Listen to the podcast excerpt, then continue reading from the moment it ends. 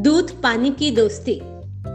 एक बार पानी दूध के पास गया और दूध से कहा, भाई, तुम्हारा बड़ा मूल्य है, महत्व है। अगर तुम मुझे अपनी शरण में ले लो तो मेरी भी मदद हो जाएगी। दूध ने बड़े प्रेम से पानी को आमंत्रित किया और अपने में मिला लिया। थोड़ी देर के बाद हलवाई दूध को तपाने लगा। तो पानी के मन में आया। अरे, जिसने मुझे शरण दी है, मेरे कारण वह संकट में पड़े। ऐसा तो मैं नहीं होने दूँगा। इसलिए पानी ने जलना शुरू कर दिया। यह जानकर दूध को बड़ा खराब लगा। वह आग बुझाने के लिए एकदम उबल पड़ा।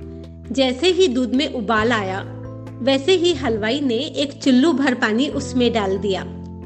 दूध ने देखा, मेरा साथी आ गया। और वह शांत हो गया। एक दिन पानी तेल के पास गया। उसने तेल से भी शरण मांगी। तेल ने बहुत रौब छाटते हुए कहा, तुम्हारी क्या औकात है कि तुम मेरे साथ रहो? पानी की बहुत अनुनय विनय करने पर तेल ने कहा, ठीक है, आना है तो आ जाओ। जब पानी तेल में आया तो तेल ऐट कर उसके सिर पर बैठ गया। पानी को बुरा तो लगा पर वह चुप रहा। लेकिन जब दीपक चलाया गया तो तेल पहले जला और पानी का कुछ भी नहीं बिगड़ा। बंधुओं, जो व्यक्ति दूध और पानी की तरह एक में हो जाते हैं, उनका अस्तित्व सदैव बरकरार रहता है। पर जो तेल की तरह ऐठते हैं, उनका जीवन यूँ ही नष्ट भ्रष्ट होता है।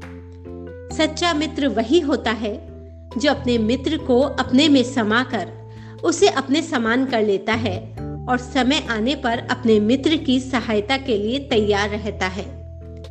जो मित्र मित्रता के नाम पर अपना फ़ायदा करने की ही सोचता है, एक दिन उसका भी हश्र बुरा ही होता है। धन्यवाद।